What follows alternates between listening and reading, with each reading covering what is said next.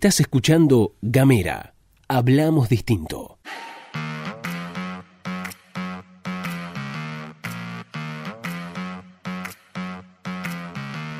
Hola, hola, hola, hola, hola, ¿qué tal? Buenos días, buenas tardes, buenas noches. Estás escuchando la pastilla de Gamera, este micro informativo que distribuimos de lunes a viernes. Mi nombre es Luz Escarpati, como es habitual, me acompaña Gastón Lodos. Muy buenos días, Luz, muy buenos días a todos, a todas, a todos quienes están escuchando. Les damos la bienvenida a la pastilla de Gamera. Como es habitual, les decimos que qué lindo que es reencontrarnos cada mañana, pero también es habitual que le contemos las líneas de comunicación y eso es más 549-2901-502990. Eso es nuestro número de WhatsApp, nos puedes mandar un mensaje y vas a recibir nuestros contenidos. También nos podés encontrar a través de las redes sociales, en Twitter, en Instagram y en Facebook. Nos vas a buscar como arroba gamera tdf. Estamos en www.gamera.com.ar y estamos en Spotify. Buscanos como Gamera Podcast. Ahora sí pasamos al recorrido de las noticias provinciales porque ayer finalmente el gobernador de la provincia, Gustavo Melella, hizo, realizó una serie de anuncios en lo que son eh, medidas para paliar la crisis sanitaria y económica que genera la pandemia por, por coronavirus.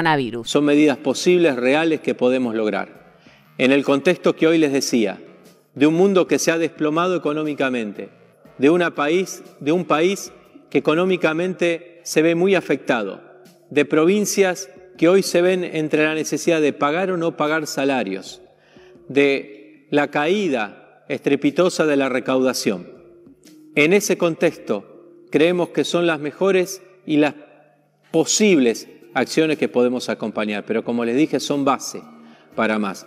Bueno, ¿cuáles son las medidas base que anunció Melella? Bueno, vamos a tratar de dividirlas por ejes, así las podemos explicar un poco mejor y con nuestras palabras. ¿sí? En primer lugar, nos vamos a ir al eje de la eh, cuestión social y sanitaria. ¿sí? Lo primero que anunció es una cobertura alimentaria en la que van a destinar 220 millones de pesos entre abril y mayo. También se van a eh, reprogramar, se van a reforzar las partidas de asistencia social, tanto del Ministerio de Desarrollo Humano como el Ministerio de Salud. Esto es para asistir a más de 20.000 familias. En relación al Ministerio de Salud, se está hablando de un refuerzo de 75 millones de pesos para la compra de equipamiento, insumos y contrataciones de servicio. Y a partir de ahora, en lo que hace materia social y sanitaria, vamos a hablar un poquito de algunos ejes que competen a aquellos trabajadores y aquellos y aquellas y aquellos trabajadores que están más que nada asociados al laburo informal. Sí, al sector de la informalidad, a los cuentapropistas, porque se agrega también un incremento en el subsidio de gas envasado. Se van a entregar en el mes de abril 350 kilogramos a más de mil familias con una inversión de 150 millones de pesos. Esto para todas aquellas que no están incorporados a la red de gas natural. Claro, bueno, estamos hablando también de un seguro de desempleo a trabajadores de la construcción que se ve, es visible quizás una caída importante en ese rubro, que a partir de abril y por seis meses se van a otorgar 4.500 pesos. También se van a prorrogar los vencimientos de las facturas que hayan vencido durante el periodo de la cuarentena y se van a realizar planes de cuotas para sus pagos. En ese marco hasta acá son todas las medidas más directas y más vinculadas con el sector más vulnerable de la sociedad, tanto quienes no viven, quienes viven en barrios informales, como quienes también desempeñan su actividad laboral en el sector informal. Eh, no nos vamos de la cuestión social porque también se anunció que para emprendedores se van a impulsar créditos no bancarios a tasas bajas y subsidios a pymes de comercio, servicios y al sector primario. ¿Qué es el sector primario? El sector hortícola, el sector de la pesca, el forestal y el agropecuario. Y ahora sí, vamos a otro eje de los anuncios de Melella y es el eje que le compete al Banco de la Provincia de Tierra del fuego. Porque en consonancia con lo instrumentado por el eh, banco, por el gobierno nacional, se va a abrir una línea de créditos para el pago de salarios. Eh, también lo que se está hablando es una línea de asistencia especial para monotributistas que sean clientes del Banco de la Provincia, ¿no? Em, y después una línea de diferentes créditos para distintos sectores. Claro, uno de esos, por ejemplo, es algo que ya había anunciado el gobernador durante la apertura de sesiones, que es esta línea de asistencia para empleados públicos para la reestructuración de sus deudas con tarjetas de crédito financieras con tasa subsidiada. Eh, un incremento del 10% en los márgenes de descubierto en cuentas corrientes, que esto lo va a explicar Luz Escarpati. Esto es cuando el banco te da la posibilidad, esto se lo da a grandes clientes o empresarios o empresas y demás que tienen la posibilidad de realizar transferencias de dinero sin que haya saldo suficiente para realizar esa operación bancaria y es respaldado con fondos del propio banco. Eso se supone que después la misma empresa cuando cobre se, le chupa del banco, digamos. Claro, bueno, ahora vamos a otro eje de los anuncios de Melella, que es todo lo que pasa por la AREF.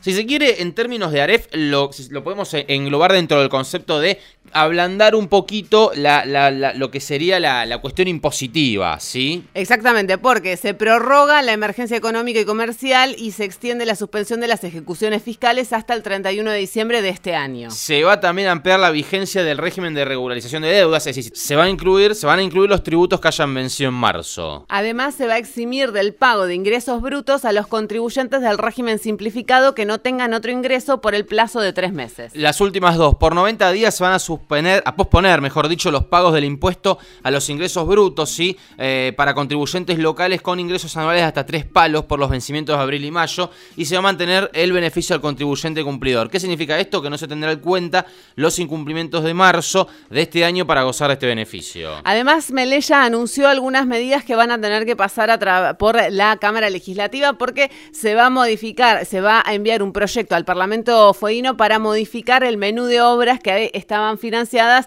con estos 200 eh, millones de dólares de producto del bono emitido por Rosana Bertone. La famosa deuda en dólares. Bien, lo último, ya para terminar con este tramo de la pastilla, eh, se van a posponer el vencimiento de las cuotas de viviendas otorgadas por el IPB. ¿sí? Estos son los anuncios que realizó Gustavo Melella, bastante en relación al sector privado, lo cual es algo que se venía reclamando hace tiempo porque el sector público entendemos que ya estaba contemplado dentro de algunos paquetes de, de salvataje, de ayuda por parte del gobierno provincial, así que estos son los anuncios de Melella, como dijimos al principio, anuncios base, el propio gobernador dijo que podrán ir cambiando, ¿no? Ahora sí, si te parece bien Gastón, pasamos a las nacionales porque la secretaria de Acceso a la Salud de la Nación, Carla Bisotti, informó que se amplió la definición de caso respecto a las pruebas que se indican para verificar si alguien contrajo o no coronavirus. Hasta ayer, dijo Carla Bisotti, para acceder a un testeo por coronavirus se debía estar viniendo, atención, de un viaje al exterior, tener síntomas respiratorios, haber tenido contacto con un caso sospechoso o un caso confirmado o tener una, una infección perdón, respiratoria grave. A partir de ahora se agrega para que te hagan el testeo residir en una zona de transmisión comunitaria o en conglomerados. Hasta el momento, las zonas de transmisión comunitaria son el AMBA, que es la zona metropolitana de Buenos Aires, Chaco, Santa Fe, tres localidades de la provincia de Córdoba y la ciudad de Ushuaia. Así es, bueno, también se agregó, planteó Bisotti que el personal de salud que tenga síntomas respiratorios, independientemente del viaje, también va a acceder a los testeos de coronavirus. Esto, breve, antes de pasar a lo siguiente, indefectiblemente va a ir aumentando, se abre el cuello de botella. Así que atención, si se abre el cuello de botella, se hacen más testeos, lo lógico es que eh, se aumenten los números, ¿sí? Detectados. Esto es lo que uno cree que va a pasar a partir de ahora. Bien, eh, y ahora traíamos para compartir un artículo muy interesante que fue publicado en un eh, portal español ctxt.es, que es un artículo que nos parece, por más de que sea un artículo español, nos parece muy pertinente para aplicar aquí en Tierra del Fuego por una discusión que se dio durante la mayor parte de la semana pasada vinculado con los vuelos de Río Grande. El artículo se llama ¿Estamos en guerra? Se pregunta eso. Y lo que plantea muy interesante para compartirles es que con, cierta espontaneidad o no, no sabemos, se implementó la metáfora de guerra como la imagen y justificación de eh, estas acciones y medidas que, se están que están tomando los estados nacionales contra el coronavirus, ¿sí? Bueno, lo que plantea el artículo es está mal, de alguna manera, decirle guerra a esta situación de pandemia porque las, preguntas que surgen es, bueno, ¿contra quién? ¿Quién es el enemigo? Y en cuanto se pronuncia la palabra guerra, enseguida aparece entre nosotros un humano negativo que merece ser eliminado y en ese marco, quienes son los, quienes son los enemigos en esta guerra, entre comillas, son aquellos que son portadores del virus. Claro, tal cual, digo, guerra es humano contra humano, o sea, la guerra es la capacidad, la, la, concesión de sacrificar una vida en pos de un bien común, de un, objetivo superior, ¿no? Bueno, acá lo que se plantea es que el enemigo de este desafío sanitario, plantea el artículo, está potencialmente dentro de uno mismo, de cualquiera de nosotros. ¿Qué significa esto? Que esto excluye de entrada su transformación en objeto de persecución o agresión bélica.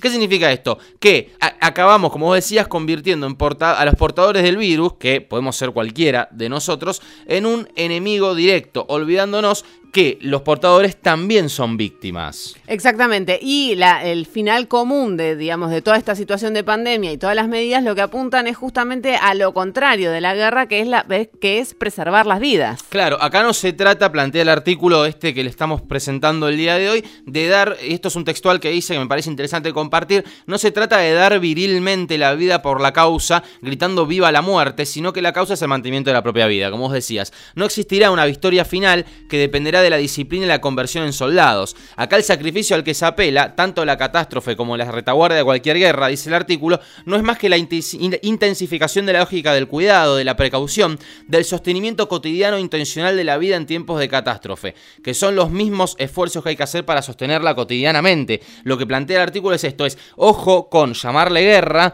porque lo que está pasando es que nos estamos dividiendo entre nosotros. El otro ser humano pasa a ser un enemigo. Exactamente, y eso se pudo ver un poco dentro de lo que fue la discusión de los vuelos a Río Grande. Recordemos, Tierra del Fuego tiene tres accesos, marítimo, terrestre y a través de los aeropuertos. El aeropuerto de Ushuaia quedó cerrado porque hay un foco epidemiológico de coronavirus. El, el puerto de Ushuaia está cerrado y por vía terrestre solamente pueden ingresar camiones eh, con eh, mercadería. En ese marco quedaron un montón de fueguinos y fueguinas varados en Ciudad Autónoma de Buenos Aires y en otras provincias de la República Argentina porque se había establecido dos vuelos en la ciudad de, hacia la ciudad de Río Grande para que llegaran y también para que llegaran, por ejemplo, médicos y material sanitario y demás. Y finalmente se dio de baja porque algunos vecinos de Río Grande fruto también del miedo, propusieron que, pidieron, solicitaron que se dieran de baja estos vuelos. El gobierno de la provincia se hizo eco de este reclamo y finalmente canceló los vuelos a Río Grande y el argumento de, para cancelar estos vuelos a Río Grande fue justamente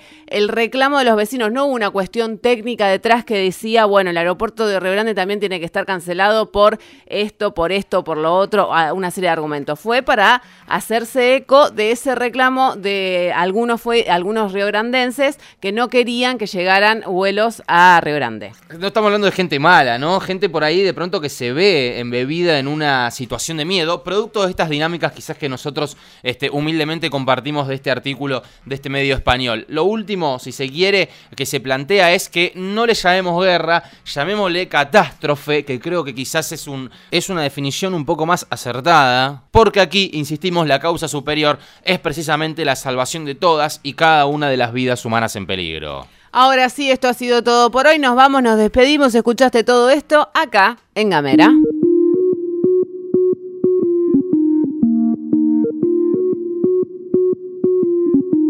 Seguí nuestros contenidos en gamera.com.ar.